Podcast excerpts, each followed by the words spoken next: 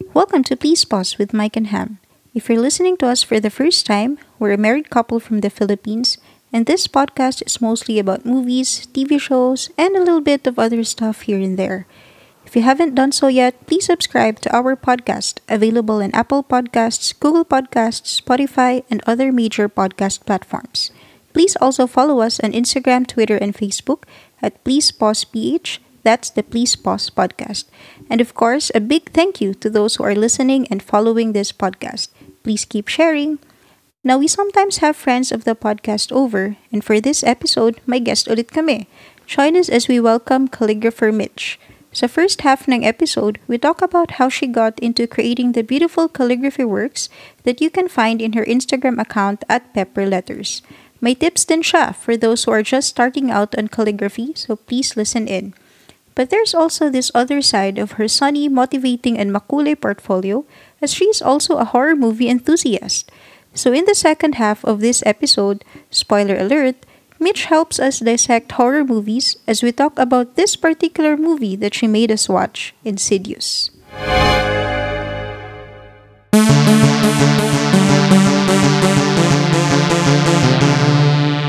We love talking about movies and TV shows. We do sci-fi, drama, crime, comedy, and we just did a string of romantic movies and TV shows nung Feb, di ba? Kasi nga, month of love. Pero, ang di pa natin na-figure out, horror movies. Because I don't watch horror movies. Oo nga, kaya nga tayo nahirapan kasi, let's face it, we're a bunch of cowards. well, one of us more than the other, definitely. Hmm, natakot ka rin naman. Nung iniwan kita dito. so, yun nga, we're trying to figure out horror movies. Kaya, we brought in a horror movie fan to help us. Welcome to the podcast, Mitch! Hi, Mitch! Hello po! Tingin ko napilitan lang talaga si Mitch na mag-guest eh. Paano mo ba siya na-convince? Ikaw kaya Ayoko ba? Hindi, ayos lang po, di ba? Parang nag-request nga ako actually Alright. na mag-review kayo ng horror movie kasi parang wala pa masyadong horror movie. Now you know why. Bilang ah, horror movie fan. Oo nga. Napilitan tuloy kayo manood ng horror movie. Ako okay lang naman sa akin eh. May iba lang kasi na ayaw eh. Okay lang naman, basta half the time nakapikit ako. Tapos, pinap... Or actually, ang style ko, halimbawa pag sa bus, before nung nagko-commute pa ako, wala akong choice, di ba? Kasi kung ano yung nasa TV, that's what I'm forced to watch.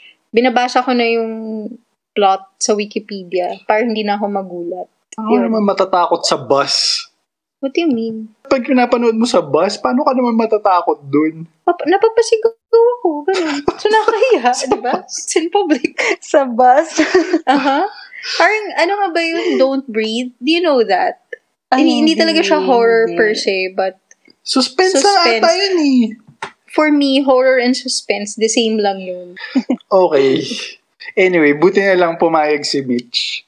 Tapos ang dami pa nating request sa kanya, di ba? Pinagawa mo pa ng calligraphy. Yeah? For my fantastic promo idea. Well, thank you pala, Mitch. Tapos wala naman tayong pambayad. Huy, nag-offer naman tayo. Let Okay us know, Mitch. Hindi pa naman na ako pro. pag-isipan mo na how much we're gonna pay. Bakit, bakit mo sinasabi yan on air pag meron tayong nirequest sa ibang tao, mamaya magpabayad na din yan. Nakalagay naman kasi sa ano niya, Instagram, commissions and collabs. Kung commission, may bayad naman talaga yun. Okay. Okay, eto. Actually, we already did an episode on a horror movie previously. Yung It. Oh, pero di ba, Mitch, you didn't consider that a horror movie? Oh, sabi, ni- sabi ni Mitch, hindi daw niya gusto yung It. eh. Hindi daw kasi nakakatakot. Eh, ho- horror naman siya, pero yeah, hindi ko masyado, ano, hindi ko masyado type nung napanood ko. Parang, nag-expect ako na, kasi ang daming, marami namang good reviews, tas, so excited ako manood, tapos, wala lang. Sad lang ako pagkatapos. Kasi hindi nakakatakot. Yeah, siguro, it's also saying the same thing that I survived that movie. So, maybe hindi nga siya in that level. Well, kaya natin gusto yung It eh, kasi nga hindi siya nakakatakot eh. Pero ano siya, di ba? Stranger Things feels. Parang more of adventure siya than horror. Kaya hindi siya pumasa sa standards ni Mitch eh. Aha. Before we get too deep into horror movies, interviewin muna natin si Mitch. Mitch, what inspires you? Classic Ah. question. Oh, Joke lang. Wait lang. bakit ganon? Inantay ko baka sumagot si Mitch eh. Kahit ako nagulat. eh. What the hell? Wait, sasagot si Mitch. Mitch, what next, inspires next question, please. Sige, next na lang. Baka lang, baka lang sumagot siya. So, to those of you listening, you need to check out Mitch's Instagram at Pepper Letters kasi she's into lettering and calligraphy. And doon niya pinupost yung works niya eh. Pero yung Instagram mo, Mitch, it's not just art eh. It's also motivating and inspiring. Paano Ano nag-start yung yun? question mo? Oh! ah, dun pala, dun pala galing yung what inspires me. Paano nag-start anyway, yun? ah, paano nga ba? Parang, naalala ko lang kasi before, nung, parang natutuwa ako pag nakakita ko ng mga ah, calligraphy or lettering pieces, parang na-amaze ako na, parang, wow, pwede ka pala makagawa ng ah, something na hindi lang yung out of parang normal font sa Word, parang ganon. So, Word art. a word Word na art. mga Times New Roman. so, parang, ah, so sometime, siguro during, after college na parang, nag-check ako, tapos may nakita ako na ah, top 10 Instagram accounts to follow for calligraphy. So, doon ako nag-start gumawa ng IG account. Tapos, So, ayun, usually, Ilang years mo na siyang ginagawa? Hala, mga siguro since 2016 or 20, ah yeah, 2016. No, fairly recent lang pala. Or matagal na ba yun? Yeah. Kaso medyo nag-stop lang ako recently. So, nakakahiya sa mga followers or mga mag-check ng Demanding ba yung mga Wala po ako followers mo? masyadong parang nagkaroon kasi ng ah, parang yun yung hindi ko alam kung Instagram algorithm yun or what. Parang kapag ata hindi ka regularly nagpo-post, hindi na masyado lalabas yung post mo sa mga feed nila. Something like that. Mm. Parang pag wala masyado ng interaction yung mga accounts or something, Mm. hindi na siya lalabas sa feed nila. So, hassle.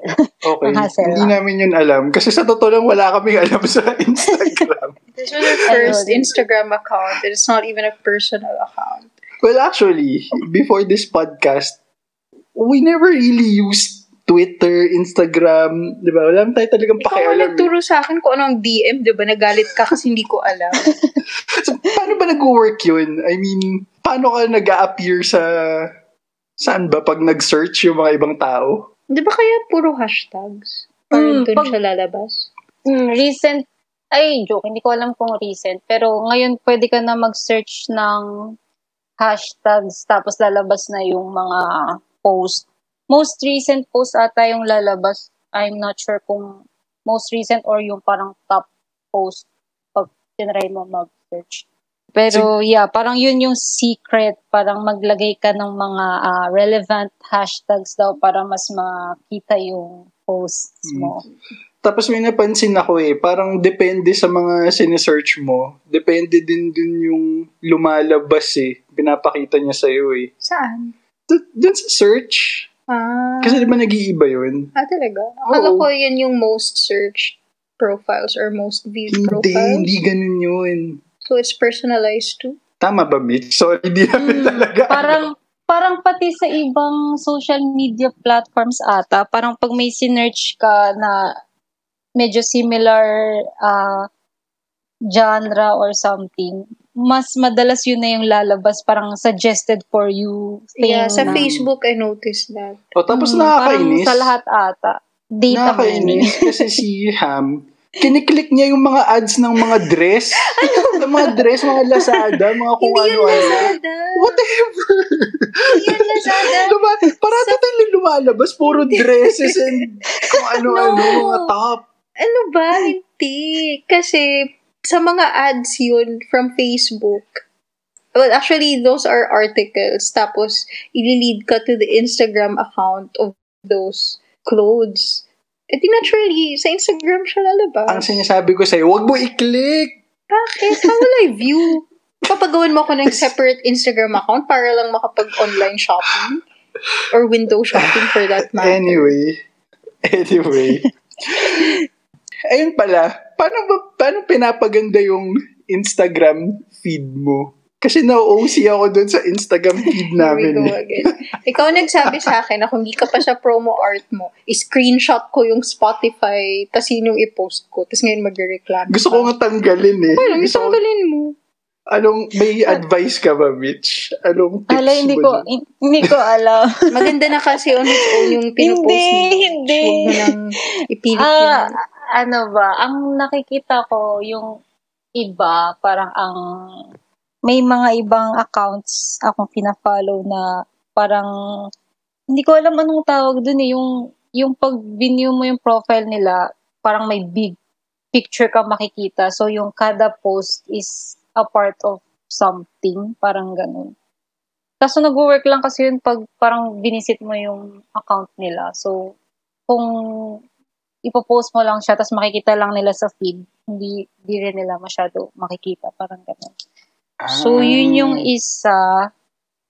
Tapos, yung iba naman, parang ginagawa nilang standardized yung parang itsura ng kada post nila para parang branding na rin na, ah, pag nakita ko to sa feed ko, sige, nito to. Parang ganun. Parang ganun Si- yung linya-linya, diba? Yeah, si, gusto, ganun, yun nga din yung gusto kong gawin eh. Gusto ko yung grayscale na drawings. Kaya gusto ko tanggalin yung mga iba na Huwag mo na tanggalin. Huwag ka na maarte.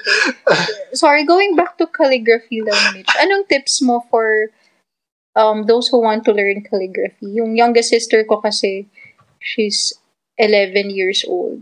Nag, sa start siya mag-calligraphy for fun. Oh, ayun, ano lang, ah, know the basics, parang ganun. Ah, marami namang parang free materials online. So, pwede niya i-check yun. Tapos, practice lang talaga ng practice. Ah, sa una, parang lahat naman, I think, sa una, hindi naman maganda agad yung nagagawa nila. So, practice lang talaga. Araw-araw. Parang magastos ganyan. mag-practice ng calligraphy eh. Ang dami niyang markers. May meron bang ano, like, uh, must-have marker brand or something? Ah, meron. Parang, ah, iba-iba pa kasi yung parang medium. Ah, parang merong watercolor, brush pen, merong ah, dip pen, etc. So, ang most basic, I think, is yung brush pen kasi para siyang ball pen pag ginamit mo, parang ganun. Ang for beginners, ang most suggested talaga is yung Tombow Feud. Tumble feud. Okay. Mm, hard tip or soft tip, ah any sa kanila. Yun. Nabibili ba yun sa available naman bookstore? siya, mm, available na siya locally. Alam ko meron sa National Bookstore. Doon niya mahilig mag doon siya mahilig mag-shop eh, sa National Bookstore. Ayun, maliit lang kasi yung parang tip nun, kaya mas madali siyang pag-practicean compared sa mga ibang brush pens na mahirap kasi pag yung medyo malaki na, tas yeah. Buti nga ngayon, meron available na siya, very easily available na siya dito. Dati kasi nung nag-start ako, wala pa siya dito sa Philippines. Tas nag-order So, pa paano ako sa yun? In-order mo pa? Oo. Nung may uuwi akong kamag-anak, na, nagpasabay pa ako sa Mm. Amazon. So, buti na lang, meron na siya dito. So, yeah, ayun. Yung isang nakita kong dun sa Instagram mo ginagamit mo, yung glass ba yun? Glass na pen? Parang pang pro Mm. level na siya. hindi yata, yung pang Kay beginner. Elsa yung Hindi, hindi talaga. Ano lang, parang, ano lang yun, ah, parang ball pen lang, ganyan.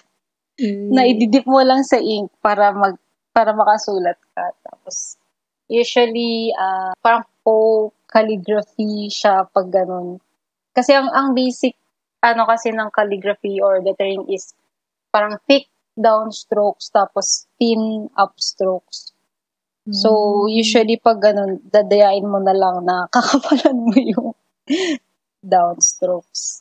Wait, so pag nagsulat ka ng letters, dapat parang isang fluid motion lang siya, ganun?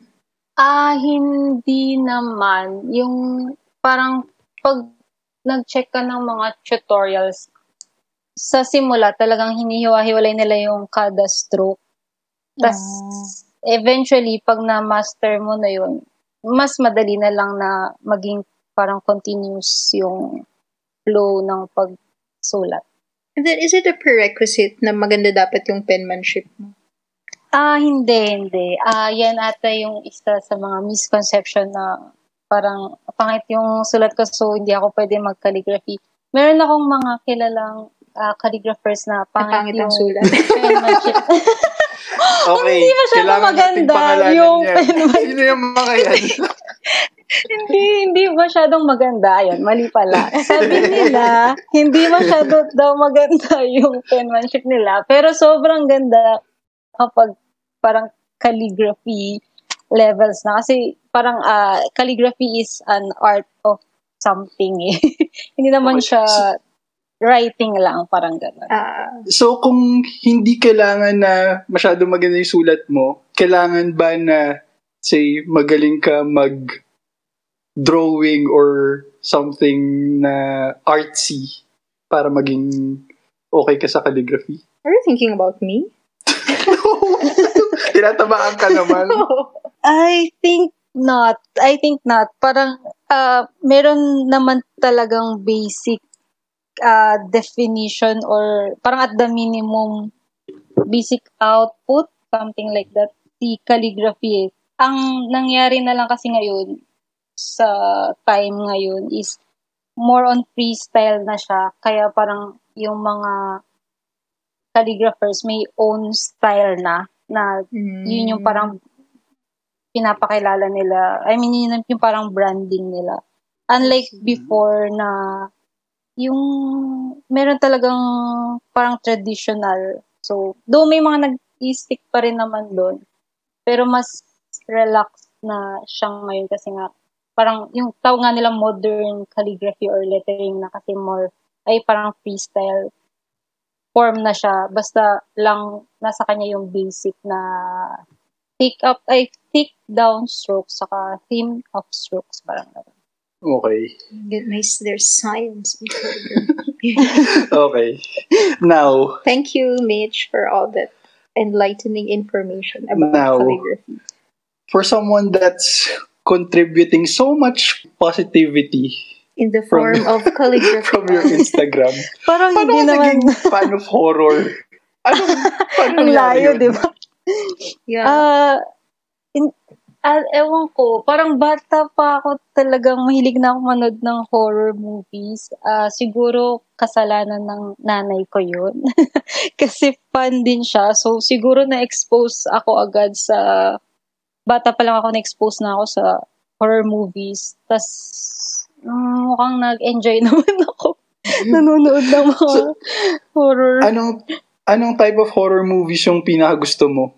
Mga supernatural, zombie, monster movies? Ah, gusto ko talaga is zombie movies. Kaso hindi kasi siya parang sobrang nakatakot. Kaya hindi yun yung sinuggest ko. so, so you watched Walking Dead, ganun, or... Mm, mm. Ah, Sinukuan yeah, Walking Dead. Pero hindi ko, oo, kasi nung, hindi ko siya, ongoing pa rin ba siya? Hindi ko na alam. Oo, ata. Really? Oo. Oh my gosh. Tumigil na din ako dun eh. Kasi nakakatamad na eh. Mm, nag, nag-stop din ako nung ano na, yung, parang yung kalaban nila is, uh, people na rin, hindi na parang Hindi na yung, yung zombies. conflict, man versus man, hindi na siya man versus zombies. How about Parang World. War Z? Did you like that movie? Ah, okay naman. Hindi siya natakot. Nata- natawa pa na, siya. napansin ko sa tone niya, hindi siya natakot sa World War Z. hindi, me- medyo natakot naman kasi ang parang ah, ano ba, yung World War Z yun sobrang bilis ng mga zombies Well, yeah. na parang o, medyo OA na, na. Parang naalala ko 10 seconds lang magta-turn na siya tapos yun na parang wild na siya agad. Hmm. compared sa ibang zombie movies na yung ang bagal-bagal nila, parang gano'n. Ah. Then So- there's also Kingdom, diba? Yung Korean. Yung recent, oh, mag- maganda daw. Di ko pa, di ko pa Yeah. na papanood. Pero So, I'm pag- planning. So pag ganyan, kunyari, nanonood ka ng horror, hindi ka ba natatakot Wait, na... kailangan ba lights off? Oo. Kailangan lights off para mas nakakatakot. Ah, okay. So, so you're really into that. I see. Tapos, Nung paano yun? ba kayo kunyari- lights off? Ay, ano yun? Ay, Ah, alam mo ba, lunchtime kami nanood para hindi na Tapos pag sa ano, pag sa gabi na, kunyari, mag-isa ka na lang, hindi ka natatakot pag naalala mo yung pinanood mo. Eh, dapat wag mo kasi isipin yung mga napanood mo or something para hindi ka matatakot. Sometimes you can't help it, especially if it's parang associated with common things. For example, yung last horror movie ko, nasabi ko yun na yung last na papanoorin ko was The Ring. So that was in high school, Ay, yung TV. Japanese version. Uh, kasi may TV, cabinet, yung mga anytime you'd expect that girl, ano pangalan niya, to come. Si Sadako. Sadako. Or, uh, Si Sadako. Ayan. Pero kasi CRT pa yung Ah. mga TV nun. what's Mm, CRT? Ngayon, CRT, ano yung na. mataba. Eh kasi ngayon, flat na yung mga TV eh. Di ba Bakit, siya- bakit flat na ba ang TV sa dorm nun? Ano ba? So, pag, pag natutulog Minsan, ka, Mitch, naiisip ko naman, tas, yeah, i-dismiss ko na lang. Parang gano'n. pag, pag natutulog ka, pinapatay mo ba yung ilaw? Or, or hindi mo naman nabukas? Oh, pinapatay ko naman.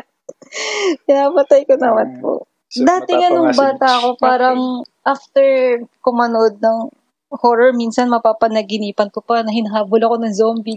Oh my gosh. Buti then hindi you're naman ako sleeping with a smile on your face. hindi naman. Pero pag nanonood ka naman, as in, during the movie, nagtatakip ka ba ng mata?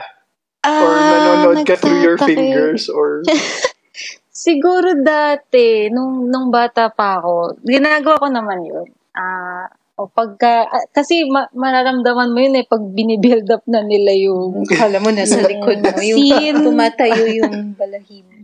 Eh, ginagawa ko din naman yun dati. Tatak, ah, tatakpan ko pero sisilip ako sa, Yeah.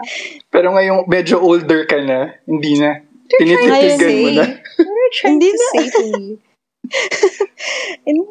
ah, hindi, ngayon nga parang wala na akong masyadong napapanood na good scare. Parang, di ko alam kung ah dahil ba masyado na akong maraming napanood, kaya Na-desensitize ka na ng horror. How about yung Get Out? Ah, eh, napanood ko yun, yung ano ba yun, yung nililipat nila yung Yung mind nung... self ano, nila, o parang ganun sa ibang... Oo. Did you like Pero that suspense movie? yun. Oo, suspense. wait, alam ko, hindi yun nagustuhan ni Mitch kasi hindi nakakatakot. In, Scary in- rin ay, good good suspense movie naman siya. hindi daw siya horror. Hindi siya horror. thriller, yung isang- thriller. yung isang kilala ko kasi dyan, pag nanonood kami, hindi siya ano eh, hindi siya watch through your fingers eh. Talagang nakapikit siya tapos nakatakip pa yung mata niya eh. Okay, I already said that. I admitted that from the start. Di mo na Hindi, kailangan ang- i-blind item. Ang masama pa dun, eh di pinapanood ko tapos hindi niya pinapanood. So pinapakwento niya sa akin kung ano yung nangyayari. Kung ano nangyari. Tapos pag natapos na, sasabihin niya, balik mo nga, balik mo nga, balik mo nga. Kasi kung hindi naman pala scary, hindi kaya kong panoorin. Ah, so, pag alam nyo na yung mangyayari, okay lang na makita nyo na yung scene kasi di Ah, na siya oo. scary. Ah, okay. Yeah, like, kasi ako, ang ayoko is yung gulat factor. So, for example, alam ko, may feel mo naman, di ba, when they're gonna do something Mm, na mag-iba na yung sound. Oo, mag-ominous music, the slow motion. So, pipikit ako niyan. Tapos kapag tapos na, sabihin niya, ah, ano, may lumabas na tao. Sabi ko, ah, sige, pabalik na, titingnan ko kung sino yung lumabas. Pero ako, ako naman kasi, hindi ko kailangan magtakip. Natuto lang. Ngay- Ngayong medyo matanda na ako, kaya ko panoorin, kaya ko titigan kung ano yung nangyayari.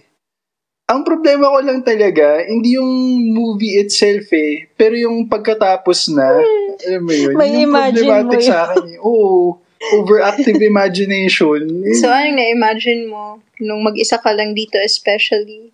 Oo, to, Mitch, alam mo ba, pinanood namin Insidious. Tapos pinanood din Uh-huh. namin yung Feng Shui. In one weekend, right? Oo. Uh-huh. Tapos isang week after, iniwan niya ako dito mag-isa sa bahay for one entire week. So, pag tumunog yung cabinet, medyo kakabahan na ba kayo? Buti na lang wala ata kaming wooden cabinet here. Ah, so wala ba? make a sound.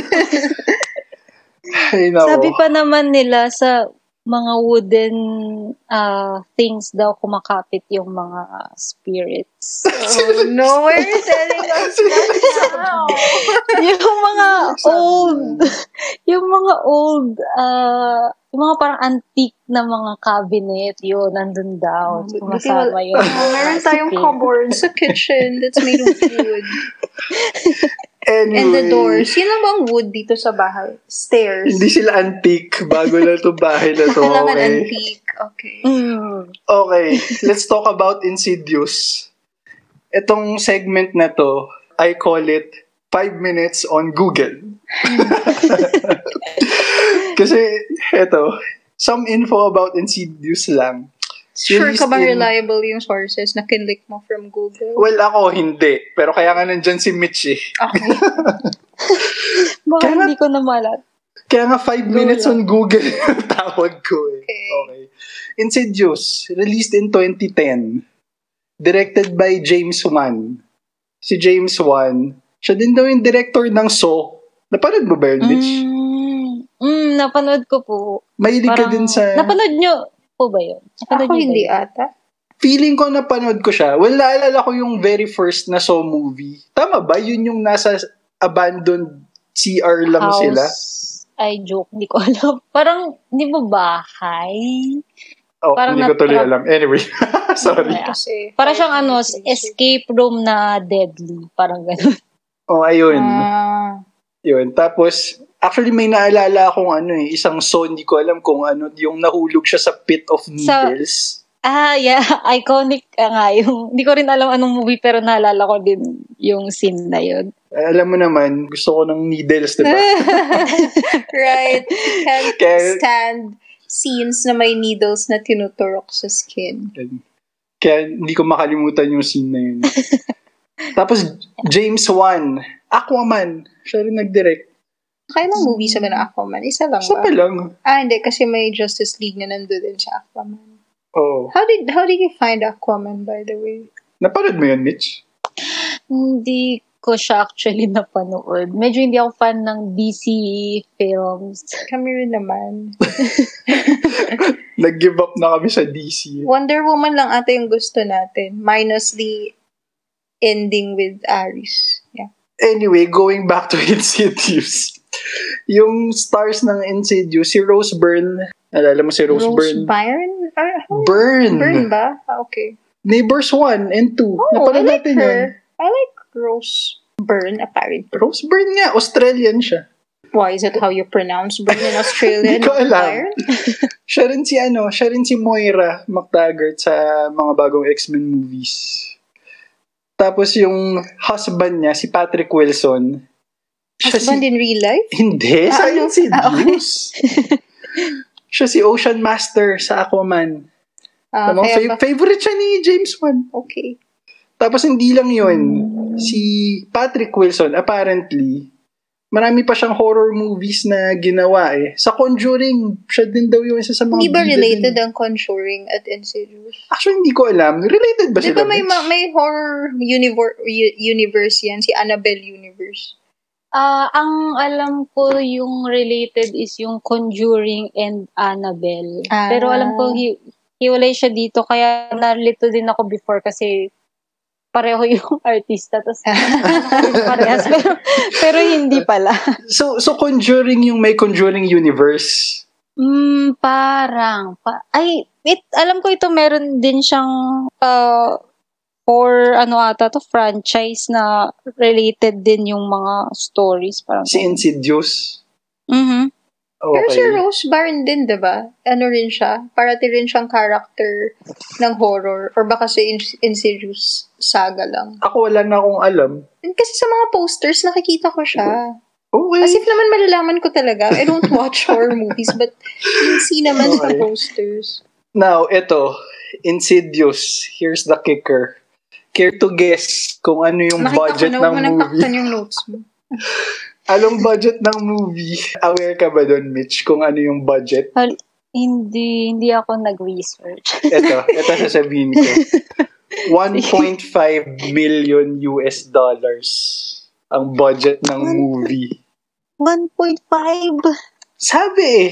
Alam, tinitingnan ko nga siya, dinouble check ko pa yung decimal point eh. Kasi baka naman 15 million. Pero hindi eh, 1.5 million US dollars five daw. minutes ka lang nag-research, right? Oo.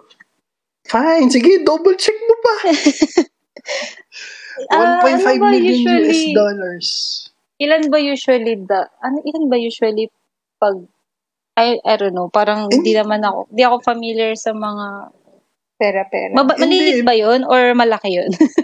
Hindi, usually kasi feeling ko parang hindi ka na makakagawa ng wide release movies ngayon na less than 10 million dollars yung budget. Oh, mukhang legit nga. Kasi Usually, merong pang- article na how low budget ghost story Insidious became one of blah blah blah. Yeah, yun nga. ah, so 1.5 low, million, low siya.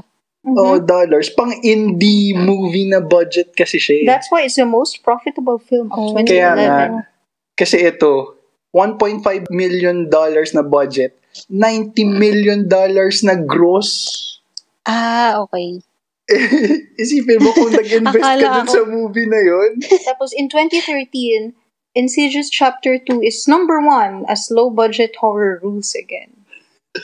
Yung, yung entire budget nung Insidious, isipin mo, How do you pronounce it? Insidious? Insidious. okay. Yung entire budget niya, wrinkles lang yan ni Old Captain America dun sa Endgame eh. Endgame budget niya, 356 million dollars. Eh, ganun talaga. Sana nag-invest Well, tayo pag, sa pag Insidious. horror, Wow. horror movie naman ata, ano eh, ah, low, usually, parang, I think usually maliit lang. Oo. Dapat hindi Kasi ganun ang kailangan kalaki. mo naman doon yung perfect Haunted combination. parang yeah, ganun yung lang. story, yung yung music actually yung pinaka-important dun. Yeah. right? And syempre, profit, ibig sabihin, sequels. Nakailang Mhm. sequels to Mitch?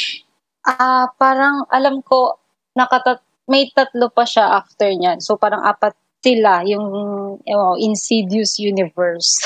parang apat Napanood na mo lahat? movies. Napanood ko lahat. Feeling ko Wala hindi na kayong namin plan. papanoorin yung iba. Actually, binasa ko na lang yung plot ng iba. sa Wikipedia. Pero yung first movie, kailan mo siya unang napanood? Ang alam ko, napanood ko siya 2012 ata, kasabay nung Conjuring. Ang alam. Ah, Pin- Hindi ko pinagsabay pa talaga Mitch yung dalawa. brave soul. Kaya nalito ako, akala ko connected sila, pero hindi pala. Parang, or palabas ata yung Conjuring noon, tapos parang, Nag-binge watch ka ng horror. tapos may nagsuggest lang na, oh, panoorin mo din yung Insidious kasi maganda rin. Parang Conjuring something, ganyan. So, kaya Well, pinanood which ko is scarier? Yung Insidious or yung Conjuring? Hindi, actually, hindi ko na maalala yung, parang naalala ko lang sila na okay naman na good good movies naman. Kaso Ah. nung nirewatch ko nga tong Insidious, parang medyo nasad ako. Hindi parang hindi ko siya ganyan naalala. Wait, Mitch, hold that thought. Let's take a break. And then let's talk about Insidious with spoilers.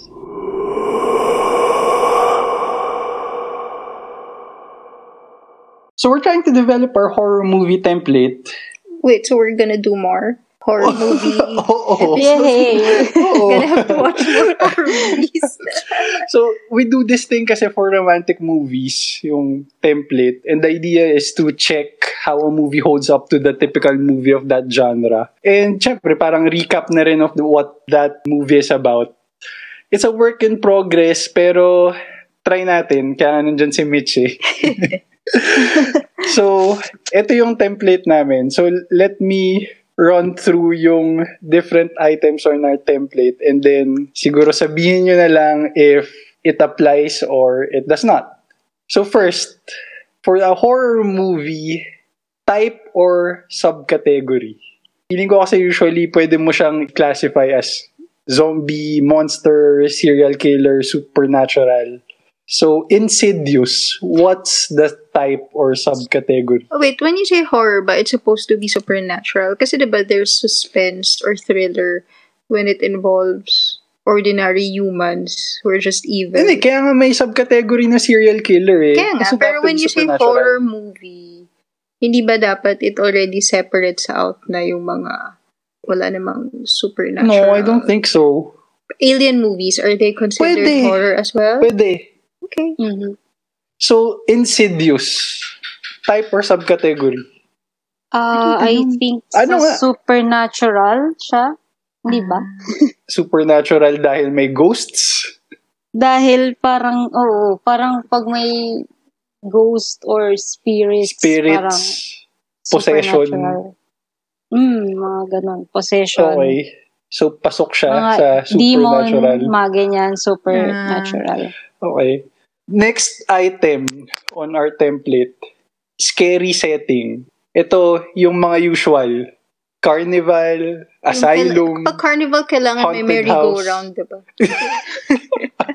merry-go-round Saka- na creepy yung, Ah, yung or music. mga Yung love sound. tunnel. Love Tunnel! Sa Sabrina. So, scary setting, does it apply? May house. Um, house? Oo. Old Though house? hindi siya yung tip hindi hindi hindi nga siya yung typical kasi usually pag haunted house is old. Pero yung sa movie hindi naman siya Oo, hindi naman yun mukhang... old. Well, diba? Well, if you think about it, medyo classic na setting naman talaga yung house. Pero Meron nga akong ano eh, meron akong nakitang meme sa internet. Yung mga ano daw, mga nasa horror movies. Dapat daw kasi sa malit na bahay na lang daw sila tumira. Na, nakalagay dun sa meme. No attic, Yun no nga, basement, no problem. Kaya hindi lang siya house. It has to be a Tama. house with an attic or With an house with a attic. basement. Like, sa it, di ba? Sa it, may basement. Tapos, in this case, sa Insidious, may attic. May attic. Kailangan may Attic, ano, yeah. may door that's inviting to kids na kailangan nilang buksan yun.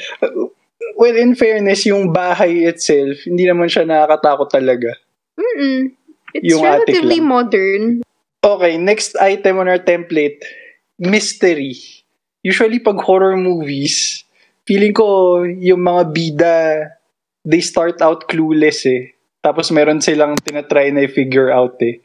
So ang question is, sa Insidious, meron bang mystery?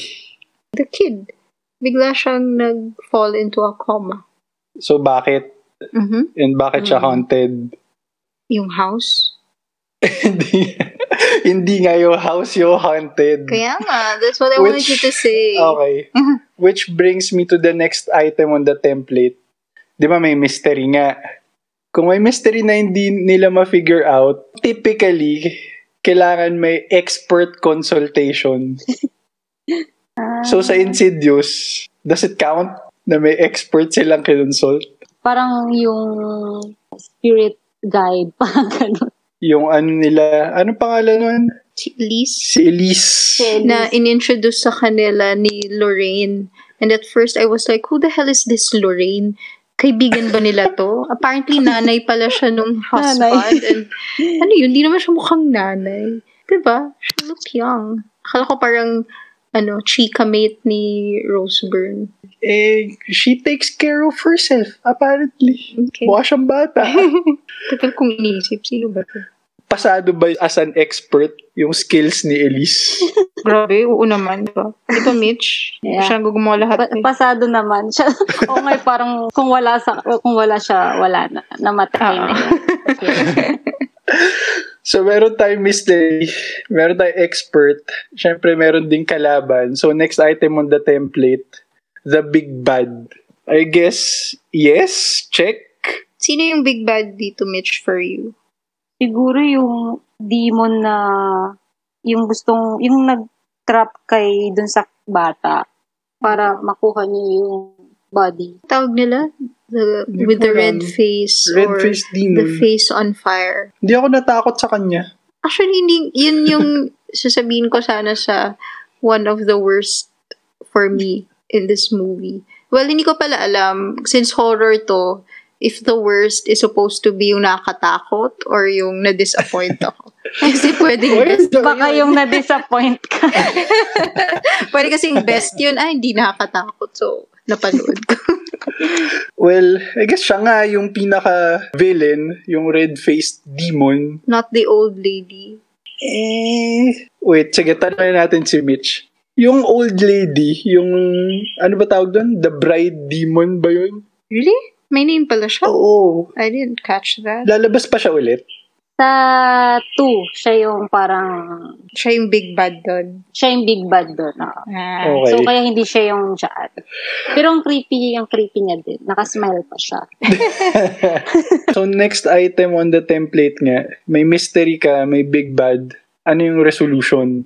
Yung resolution kasi is how you solved it. Pero, Hindi kaya nga, pero part nun yung figuring out I Okay. guess in this case ay ng Insidious, yung family history nila is part of it eh, di ba? Mhm. Ano ba? Astral, ano sila? Astral projectors? Projection. Oo. Ah, parang ganun. Astral projectors. Tapos ang, ang problema nila, apparently, masyadong napalayo si ano, He went to the further.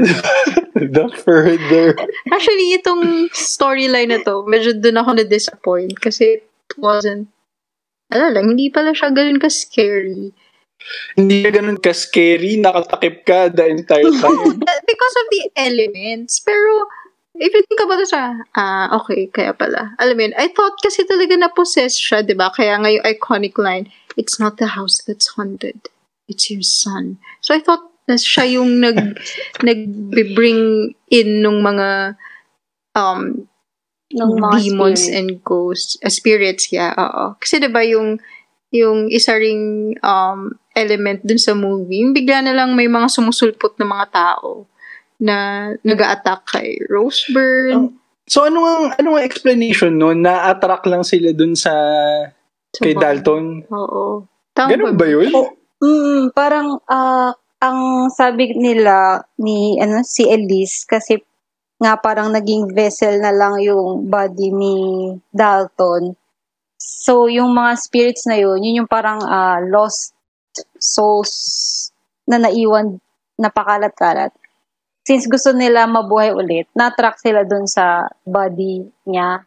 Kasi chance yun para makabalik sila sa living world. Parang Pero ganun. bakit ano? Bakit daw, ba't hindi pa sila makapasok agad? I mean, what's taking them so long? I think it was explained. Ano ulit yun? Hindi ko alam eh.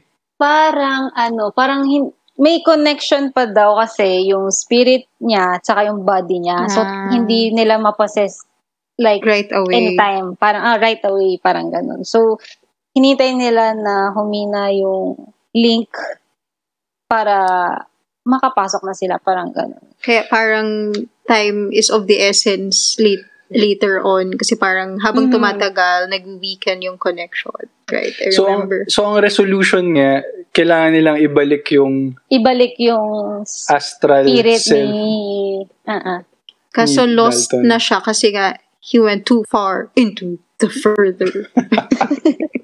Sorry, medyo na-off kasi ako dun. It's not as cool as The Upside Down in Stranger Things. Wala lang, parang, whoa, okay. the further. So anyway, yung, yun naman yung naging twist dun sa movie, 'di ba na for so long, they've kept from the father's memory na nag-astral project din siya when he was young. But this time, kailangan na niyang gawin to bring his son back kasi apparently nawawala nga yung anak niya. Okay, and he succeeded, I guess. Mhm. So, good for them. Happy-happy, kain ng spaghetti. So, nagising na siya. So, syempre, gutom na gutom na siya. Okay, eto na nga. Last item on the template. Horror movie. Typically, kailangan sad ending. Wait lang. Di ba you said resolution? Oh, Or so you thought? resolved na nga eh. Kaya Or nga. so you thought. Sad ending. Mitch, sad ending nga ba to?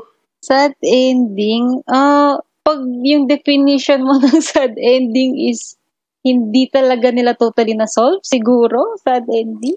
Or ending lang for like Mitch. season 2. Ay, for next movie. For, for, ah, parang yun yung set for a sequel. Uh, di Pero ba ano- usually ganun yung mga movies? Oo nga. Pero ano ba yun? Ano nangyari? Na-possess ba si Patrick Wilson? Anong nangyari dun exactly? Spoiler alert na. Ah, spoiler alert na tayo. Sige. Go, go lang. Hindi nyo naman papanoorin yung second Hindi na, binasa series. ko na nga, nakalimutan ko lang eh. Dami kasi. Yeah, parang Insidious 4. Nakuha na nung bride yung body niya. So, napossess na siya. Actually, yun yung tease nung movie, diba? Kasi it looked like na-defeat na niya yung bride demon by shouting at her. Yeah. Tapos, parang yun, happy-happy na nga. Kasi they both um, came back to the living world. Tapos, doon man na mapapansin eh, habang kumakain ng spaghetti si Dalton, mag, yung camera magpapan to the living room where Elise is packing up. Tapos biglang ominous music. And then, ano yun, nung na-touch niya, di ba? Ah, hindi, yung hand. Nung Maki- pin, Oo. May inabot siya ata or something. Oo, tapos, tapos ominous nagduda na si Elise. Tapos, pinicturean na niya. Tapos, Oo. yeah. So, so, wala na si ano, pangalan niya? Si Si Elise. Josh? Wilson. Pangal- wala na siya dun sa body niya? Ganun ba? Ah, siya sa the yung first sa eh? second movie, parang ang nangyari, nawawala-wala. Parang ganun. Hindi ko, actually, Actually, hindi naman siya dumalala. gets, Mitch, kasi, so, binasa ko yung plot ng second movie, di ba? Pero, di ba, supposedly, once na-possess siya ni Bride Demon, siya na yun. Hindi na siya si Patrick Wilson. Pero, it seems like they were able to carry on with their life pa eh, as is. Well, Hindi ko yan- sure kung, hindi ko na siya maalala, pero hindi ko maalala kung nagpre-pretend lang si bride Ah, spirit para hindi mo na sila magduda kasi kung agad-agad na pero umalis siya namatay or si something. Elise, di ba? Or yung Hindi. spirit. Hindi Mm, kasi sa, namatay siya sa talaga. second movie, parang nandun pa siya eh. Or I don't know, yung Flashback. spirit niya. ano, parang spirit niya na lang, ganun. Ah, nag-guide sa na kanila. tinutulungan pa rin sila. Ah. pero si, si Rose Byrne, alam niya na possessed si asawa Nung niya. una, hindi. Nung una, Oo, hindi. kaya nga nagtataka ako, parang pabalik-balik ba tong, alam mo yun, parang nag-alternate ba yung souls? Or tama ka, baka nga she was just pretending yung spirit. Okay. That's our template. And a sort of recap of the movie. Let's go to our best and worst. In this segment, we list down our favorite parts and not so favorite parts of the movie. and dahil guest natin si Mitch, paunayan na natin siya. Okay. Mitch, meron ka bang best or worst? Ah, okay. Yung gusto ko, so isang best, ah, hindi naman best, pero isang gusto ko na thing about the story is walang parang ah, spiritual or re- religious something para ma-solve yung problem na usually meron sa mga ibang ah, supernatural na horror movies. Walang exorcist? O parang yun walang ah walang ang tawag dito holy water na Walang priest. Priest. Wait, walang May meron ganun. priest, di ba? Wait, may, oh may kinonsultation priest. lang, pero Hindi naman siya ano lang, nag-play parang ng kinon, part. oh, hindi naman siya nag-play ng part. So, Yeah. eh, kinik-out siya ni ano eh. Kinik-out siya ni Josh sa bahay Ni nila eh. Josh. yung isang iconic line? Ano yun? A guy comes home and find his wife with a priest. with the priest. hindi, ko na, hindi ko na Okay. So, oo nga no. Isang right. plus Yeah. yun sa akin. Now, kasi usually pag supernatural, mga demon, demon, spirit, spirits, parang ganun lagi yung solution, which is, oh, okay naman, pero parang alam naman na natin na pag ganun yung ginawa mo is, syempre yun yung mananalo kasi ang weird naman kung Kung mata- movie siya, matatalo ng matatalo ng devil Yeah. yung ano. Oh, so, That's true. yeah, yun. Kaya, yeah, yun yung isang gusto ko sa movie na nagawa, ni- nagawa nila ng resolution na walang ganon. Okay, sino next? Uh, ako in line with that. So, Mitch said na they didn't get a spiritual vessel para i-resolve to. So, one of the best parts for the movie for me is who you gonna call? Ghostbusters. So, di ba, they dealt it with science. so, they have these two guys na may mga equipment. Actually, Wait, hindi ko alam wait. kung ginagawa ng equipment nila. Wait lang. What? Kasi ano eh, best and worst ko rin kasi yan eh. Hindi pa ako makadecide kung best siya or worst. Okay. Pero, sige. Yeah. Well, Go ako, on. ang perspective ko is since hindi kasi ako mahilig sa horror, gusto ko yung guys yun kasi sila yung comic relief. Like, di ba, when they went to the house, ano yung nakita pa niya yung toy? Starfleet Series 1. Cool. Parang ganun. Tapos, yung the way they talk lang na, Mm. wala lang, parang they're just funny. And, tama ka nga naman, parang hindi nga nila to in-approach in a spiritual shortcut way. Pero, di ba, ano yun? Parang sabi ni Elise, ah, lapit ka dito. Bubulong ko sa'yo kung ano yung nakikita ko. Black guy. Hooves for feet. Blah, blah, blah. Red face. Tapos dinrowing, di ba? Tadam! So, and for some reason, na-figure out niya na, yun nga, nag, yung spirit niya projected somewhere else. So, science. But yeah, Okay. yung best part for me, or at least best characters in that sense, kasi nakakatawa sila, or the two guys. Ako naman, two assistants. ako naman, best or worst, hindi pa ako makadecide. Kasi, si Specs tsaka si Tucker, oh, those were their go- names. oo, yung Ghostbusters. Ghostbusters. yung comedy kasi nila, nung parang feel ko parang ang out of place kasi niya. Pero I Kaya mean, nga siya nakakatawa eh. Kasi nga. out of Kaya place nga, eh. exactly. Pero, I mean, I give it to them na parang binigyan nila ng pseudoscience explanation yung kung ano man yung Well, to be fair, hindi ko gets elements. anong nagawa ng equipment nila. But, Ito, ito nga, yung, yung isang, yung isang piece of equipment ni Tucker, edi merong antena, may antena contraption, tapos may analog multimeter na nakakabit lang yung doon. nakaka- Tapos, kayo pala yung nakakaintindi niyan. I don't, I don't get that. hindi ba, hindi ba lang siya bumili lang sarili niyang gauge eh. Talagang yung Gauge for analog, what? yung analog multimeter mismo talagang nakasinaksak lang niya dun sa equipment tapos nagsispike yung needle. Ah. Tapos ano yung hinahanap nila? DC Parang fields. leakage or something. Again, I don't understand that. That's both your fields, so kayo mag-explain yan sa akin. DC fields daw yung hinahanap nila sa wiring eh. Ano nga ibig sabihin nun? Ewan ko, electrostatic fields. Anyway, Did they do that right then? okay. I mean, is there nga. is that term DC field even valid? Well, yung nasa outlets, nasa wiring ng bahay mo, AC, yun. oh, alam ko. Anyway, I don't want to get into that. Ang gusto ko lang sa... ko lang kung tama ba yung term na DC field, if that's scientifically accurate. It's Uh, not. Meron namang DC field, Sa battery. electrostatic fields. Saan? Okay. Sa battery, tama ba? Did I say something dumb? Ano? Let's not get into that. Okay. Yun lang yung question ko. Ano ba? Ang point ko lang, at least they tried. Okay. They Nabigyan tried. ng pseudoscience. Eh, pero Okay. hate ko kasi yung nagmamambo-jumbo lang eh. Kaya nga dapat malang accurate yung pinagsasabi kaya nila. nga, kaya nga, well, okay, pseudoscience. Maybe they really thought of this. So, ewan. I don't know. Okay. So, Back to Mitch. Okay, back to tayo. Sige. Best or worst? I Okay. mean, you can... Ah, okay. Next na siguro good muna ulit is yung lumipat sila agad ng bahay after nung first weird happenings dun sa unang bahay. Tama. Kasi- Actually, I agree. Norm- normally, parang tanong ko talaga yan pag may mga weird na nangyayari. Bakit di pa sila umalis ng bahay kung yun yung problema?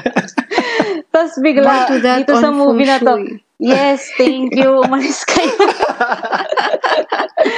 so, wakas may gumawa nun na lumipat ng bahay. Pero, yeah, eventually, hindi pala yung house yung haunted. So, sorry, Well- sorry na lang sa kanila. Plus points sa family nila for being sensible. Yes. Kasi ang Yes, isa boss. ring element na nakakainis sa horror movie kaya nagpo-persist yung suffering nila is because they make bad decisions. Eh, syempre, paano sila ma-hunt and matatalo, matatakot yeah. if they're too They're smart? smart. Who's next ako? Ako muna. Ah. Meron akong worst. What? Worst. Excuses, excuses. Ah. Ano? Naalala niyo yung ano? Di ba ayaw umuwi ni ano? Ayaw umuwi ni Patrick Wilson Ah, sa bahay. yeah. Tapos yung excuse niya, I told you I was grading tests.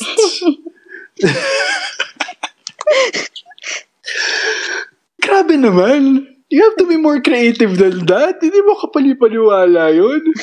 Oo, sinabi, kinall out naman yun ng wife niya eh. Parang for so many years that you've been teaching. Ngayon lang siya nag... Oo, ngayon ka lang kailangan mag-stay out. Actually, yung isa kong na-appreciate sa movie. Kasi 'di ba pagdating sa mga horror movies and especially sa Filipino type, maraming mga extra um, family drama. So, at first, 'di ba, you'd think may affair ba siya? Kaya, But actually, Ayaw yun niya nga, di ba? Parang mukhang may ginagawa Oo. siyang masama on the side oo. eh. Ayaw Pero niyang yun yung umuwi. na-appreciate ko. Ayaw niyang umuwi kasi he can't deal with the stress. Yun yung ginawa niyang parang escape.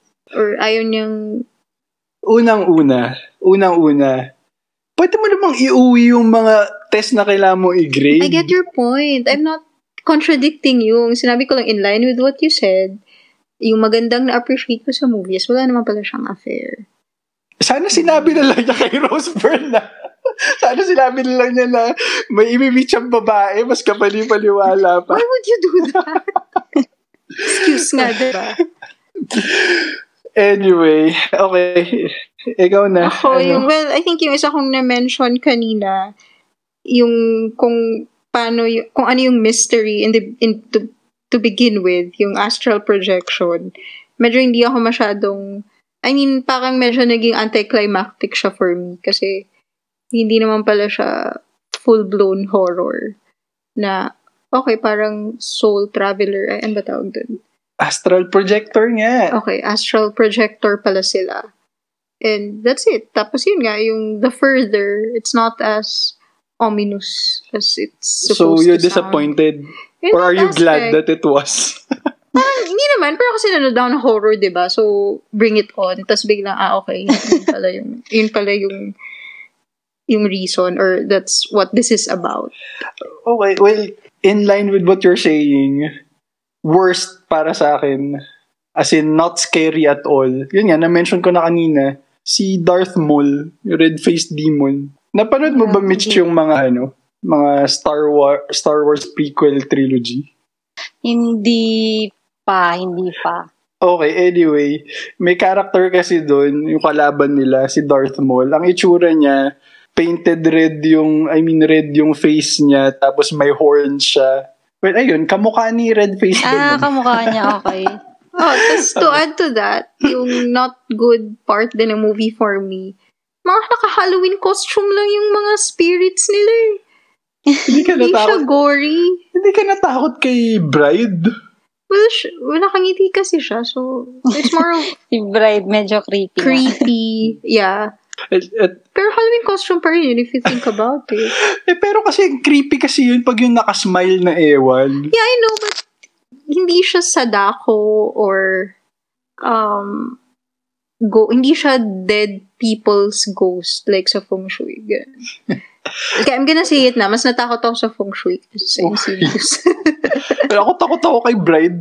Yung dinodrawing ko nga yung promo natin nung isang gabi. Well, kasi syempre, sa gabi, sa gabi ko lang naman siya magagawa, di ba? Tapos dinodrawing ko nga siya. Sabi ko, gagawin kong promo si Bride. Dodrawing ko siya. And then, after a few minutes, nagsisearch ako ng reference photo sa Google. Naku, hindi ko pala kaya. Bukas na lang. Bukas na lang pag may araw pa. Baka na na ako kasi parang lahat sila mukhang Halloween costume. So, pati si Bride, para naman siyang naka-Halloween costume tapos nakangiti lang. Oo. Maybe because I yung didn't stare isa at naman, her. ay, Eh, sige, ay, sorry. yeah. go on. Pero yun yung isa naman na medyo okay lang din sa akin. Kasi parang normally, pag gusto nilang manakot is yung uh, dead people's Mm. body, na ghost nga yung itsura, na may dugo-dugo pa at sugat-sugat Oo. sa katawan. which is parang mas mas ayoko naman kasi parang for scare lang talaga yun. Kaya parang mas Ah. gusto ko siya kasi hindi sila masyadong nag-effort sa ganong Hindi sila nag-rely masyado na- sa bloody. And hindi sila ganun. na pangit na itsura or something. Parang gano'n. Okay. Well, that's true. Yeah, At lang. least, yeah, yung Actually, concept kasi sila oo. nag-build. Actually, ang isang best ko nga, para sa akin, best na one of the things that makes the movie scary, actually, hindi lang yung nakikita mo eh, but yung musical score and yung camera work. Mm, That's what I've been saying, di ba? Kaya Ganun nga. lang naman. Kaya nga, you can make a horror movie out of a low budget. Kasi yun naman yung nagpapa... Nakakatakot yung sounds eh. Like what? Mm. Yung, basta, yung music. Tapos, tapos minsan ginagamit pa nila yung silence. Alam mo yun, to build Mm. up yung tension. Oo. Biglang magiging quiet. Tapos yung camera pa, minsan ginagamit nila yung point of view nung ano eh. Point of view nung characters. Kunyari yung papasok sa room, di ba? Tapos maglo-look around yung camera Mhm. behind the door, dun sa Ah. corners. Nakakatakot din Ah, yun. kasi eh. yung isang style, di ba? Like sa feng shui that was used many times. Nasa likod Why are you ng talking about character. feng shui? I'm just trying to compare with other movies. That's how, that's how you give an assessment. Eto, trivia. Meron akong trivia. Wow, trivia. Ano? Oh, five minutes on Google. yung composer ng score nila, si Joseph Bishara, lumabas din siya sa movie. Sino siya dun? Oh, One of the ghosts daw. Yung nag-attack? One of the, ewan ko. Ay, ko meron alam. pala akong worst part. Yung ano, di ba si Patrick Wilson na nag, ah, nagpu- napunta na siya sa ghost world or however you call that.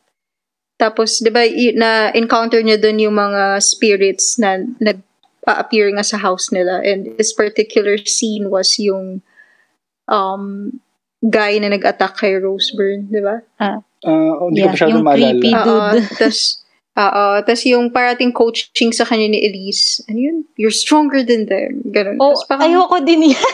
kinami kami wave lang ata niya. Tumalsik na. Tumalsik na. Parang, oh. Ayoko Wala din. lang. Ayoko din yan. Ano yun? Parang nung napanood ko ulit, wala, hindi ko maalala na ganito to. Sabi ko, parang na-disappoint ako. yung chain nga ni, yung chain ni Dalton, hinatak niya lang eh. Did he even make an effort? Parang tinanggal lang niya. Hindi Kaya naman niya hinatak eh. Okay. Baka ano lang yun, parang um, in his mind lang na chain ni Dalton, di ba? Parang, Spirit syempre, chain. kid siya. Or, oh, like, if you think about it, matatanggal naman talaga niya. Pero, yung circumstances he was in, yung feelings niya or na-experience niya, hindi na kayang tanggalin kasi he's scared.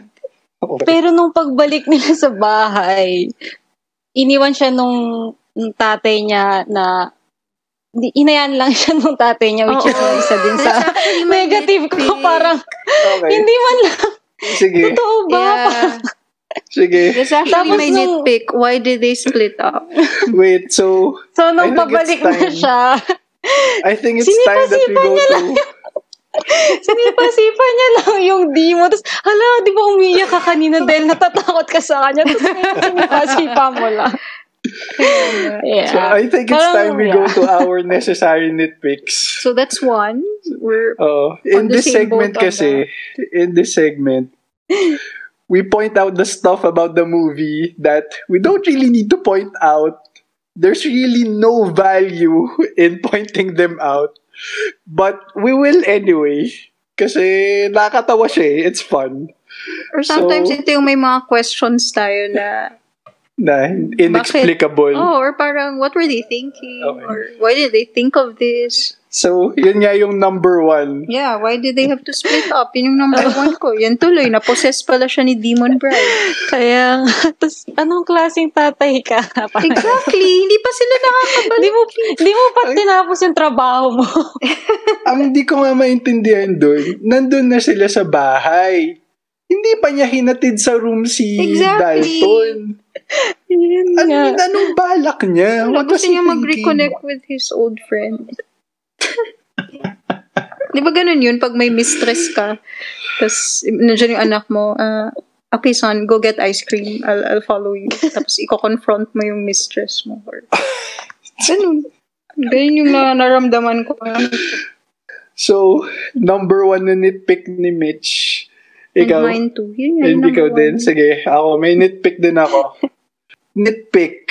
Interior decorator. Why? Well, marami kasi silang scenes, di ba, na nasa bedroom. Si Rose Byrne tsaka si Patrick Wilson. Aha. Nababother lang ako kasi may may plant sila dun sa bedroom nila sa May tabi ng plants? bed. Plant.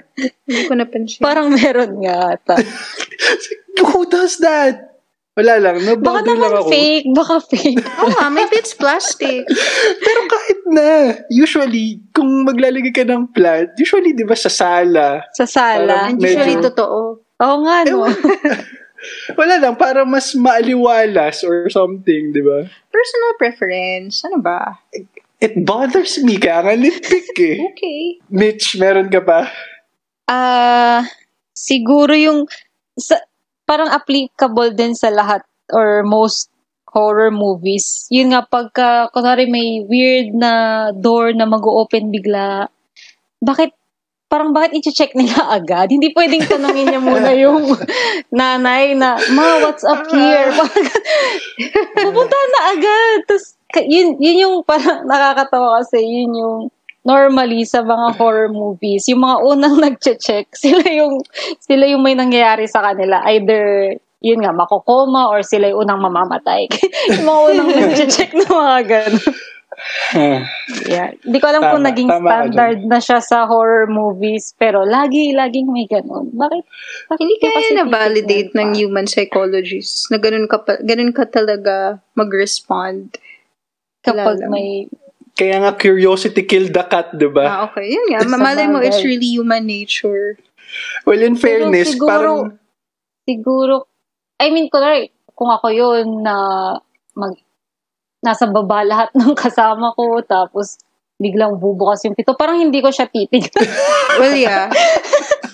I guess depends on how sensible you are. Baka nga. Well, baka kaya ang target ng mga ganyan ay kids. Kasi 'di ba, they're the most ah, curious. oo nga, no? Parang di naman nila naiisip what could happen dahil di naman nila alam pa kung anong pwedeng mangyari pag sa ganong situation. At least nag-balance out naman kasi, di ba, lumipat sila ng bahay. Nag-decide naman sila na lumipat ng Nasa bahay. bagay. So, Sige. average. Okay, yung isa kong nitpick, di ba yung kanina, big, ay yung sinabi ko na parang, who the hell is this Lorraine? Bigla na lang siya nag-pop Oo. up. I mean, ilang months nang nakakoma yung apparently apo niya. Hindi niya naisip yung connection right away. Tapos, ano, apparently she can also astral project. Kasi dun, dun lang niya na-realize, di ba, na may demon, uh, I know someone who can help, Eh, baka wala naman kasi nagtatanong sa kanya. ano ba? Parang apo niya yun. Wala lang, parang why intervene so late? Or unless yung nilipatan nilang bahay malapit sa Mas kanya. malapit. Baka Yung mas malapit initial sa kanya. house nila parang hindi sila Hassle. nakikita. Hassle daw puntahan. Oo. Pero diba, wala lang. I mean, kung alam pala niyang nangyari yun sa anak niya before, bakit di man lang niya inattempt na i-surface yung ganong possibility and sana Hindi. it could have been resolved. Baka kasi hindi abot ng astral projection signal niya yung Hindi naman, yung una nilang Hindi bahay. niya kailangan maabot. The fact na alam niyang nakoma inexplicably. Wala lang. I mean, you would think, di ba, na pwede mong isipin yun as a possibility na genetic pala siya. Ano, Ewan. like, genetic or hereditary. Yeah. Hindi ba Ewan. parang ano, na, parang ang pagkakaalala ko na naginip siya or something Oo. about the demon. Kaya siya nagkaroon ng idea. Pero hindi ata siya nakakapag astral projection. ano eh. projection. Di ba, nag-visit siya sa house. Tapos, parang, na, napanaginipan niya yung house.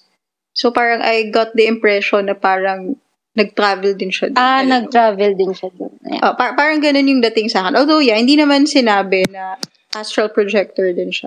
Ewan, di nga natin alam. Oo, pero yun lang, yung Yeah. point ko lang doon, for so long, wala siyang input. Baka nga malayo pa kasi siya Wala sa initial nagtatanong house. sa kanya. Baka nasa probinsya din siya. Yun nga eh, yung ganun ba? O, hassle kasi. Hassle pumunta. sa apo niya na delikado Oo. na Diba? yung Nakakoma. Buti nga, buti nga naalala pa ni Rose Byrne tsaka ni Patrick Wilson na may dalawa pa silang anak na ibig Anak. isa kay Dalton. Oh, ano, hindi na sila lumabas ulit. Oo. Pinadala lang sila kay ano, kay Lorraine, di ba? Kay Lorraine. Diyan muna kayo. Di na namin kayo papakita sa movie. Si Lorraine. Eh, may babysitter nga siya, di ba? anyway. Mitch, meron ka pang nitpicks? Siguro meron akong isang nagustuhan na scene dyan sa movie na yung nung nag-alarm yung bahay, 'di ba chinek ni Josh yung baba? Mm. Pero binubuksan niya yung ilaw. hindi At kagaya sa ibang oh, oh, hindi kagaya sa ibang horror movies na pag may i-check, hindi nila bubuksan yung ilaw.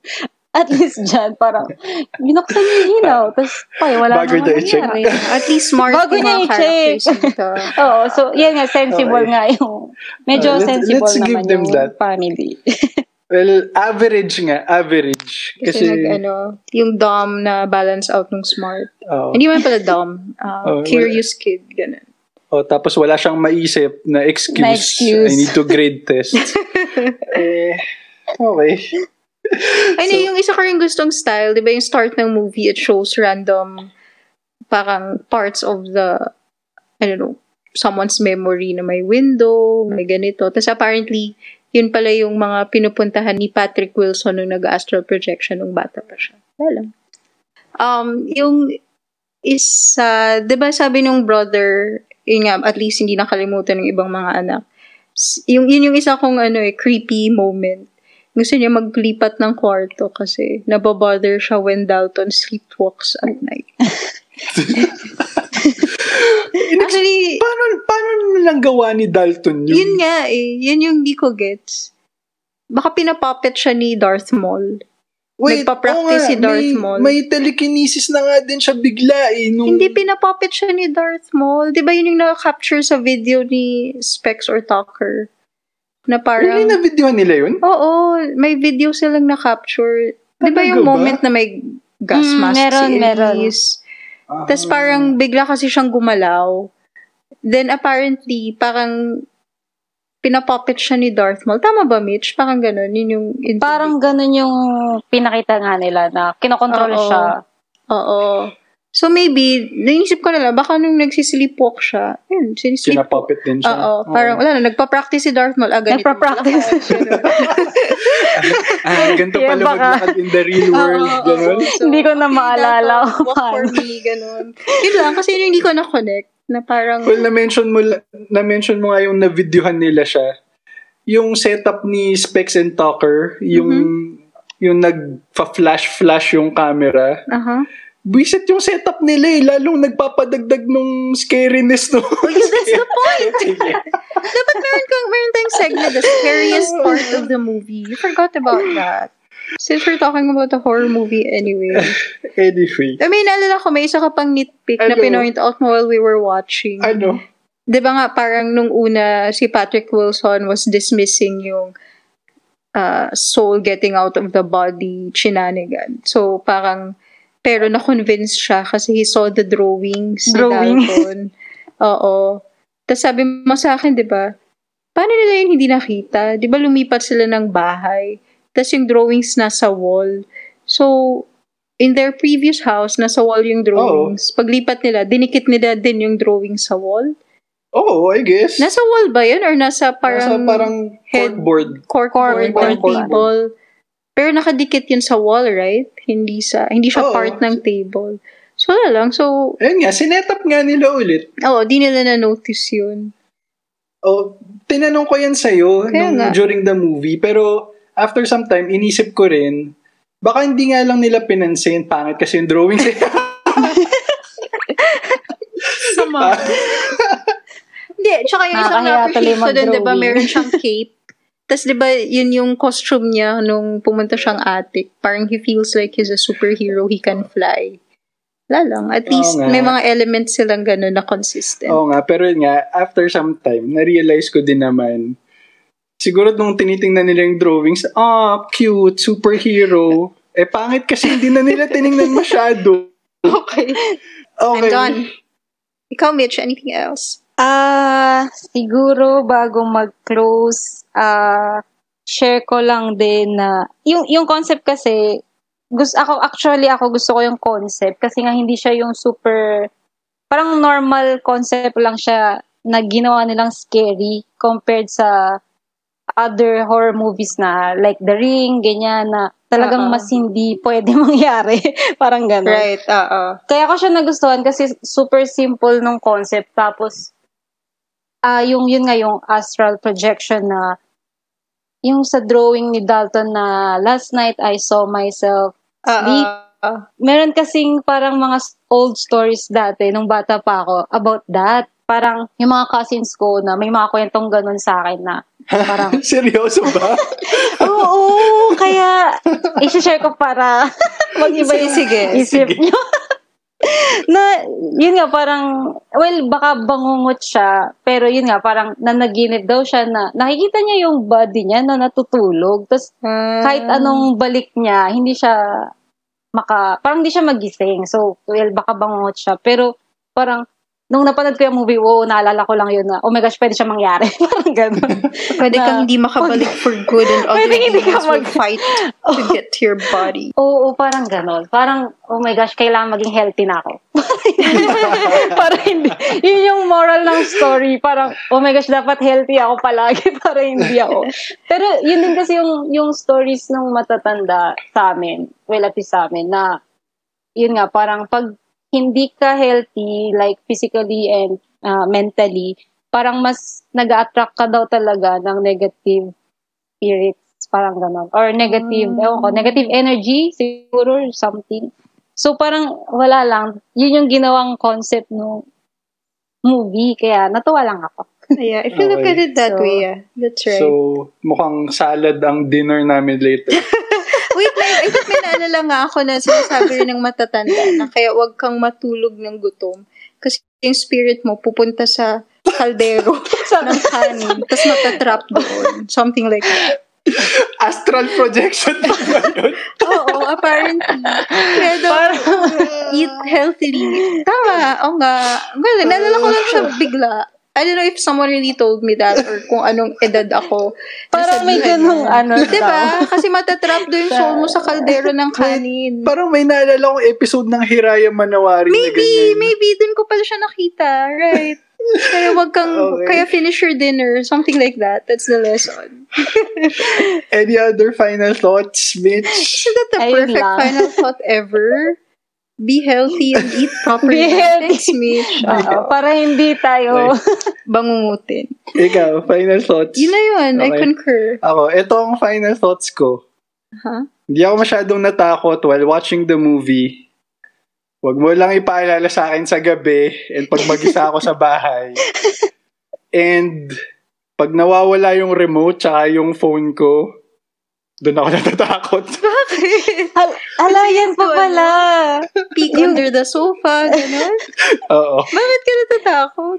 Ano ba? Di ba Kasi may, nawawala kasi may mga- ibang naggalaw nung Ah. remote. Uy, totoo. Meron din kaming similar experience na ganyan sa bahay namin Ano ba? dati. Parang, Ano ba yan? seri- as in, bigla na lang nawawala yung mga, hindi naman, ewan ko, parang pag may hahanapin kang thing na normally nasa sala lang or what, tapos nawawala siya, tapos hindi mo, kahit saan mo siya hanapin, hindi mo makita. Tapos pag hindi mo na siya hinahanap, bigla siyang Lalabas lalabas siya. sa out of, well, sa movie kasi nasa attic, pero Oo, yung books sa niya, diba? experience namin sa bahay, as in, sa plain sight, makikita namin na, what, nandito lang pala yun. Oh my gosh, now So, I'm scared. Hindi ko pa nahanap yung cable charger ko. Ay, yung charger cable ko. Ayun, Thanks, Mitch. naging- Dahil kinuwento mo sa amin yan. Oh, kailangan mo akong samahan Sorry. natin yung charger cable ko mamaya. I think it's under the bed. Thank you, Mitch, for Thank you. guesting on this episode. For those of you listening, follow Mitch on Instagram at Pepper Letters. Hindi nyo mahalata doon na horror movie fan si Mitch. There's no indication whatsoever na horror movie fan siya. So, thanks for guesting. Sasabihin ba natin next week? Sinabi ko na, di ba? Babalik si Mitch next week! And we're gonna talk about... Another horror movie. A Filipino classic. Feng Shui! So, see you next week, Mitch. Thanks! Bye.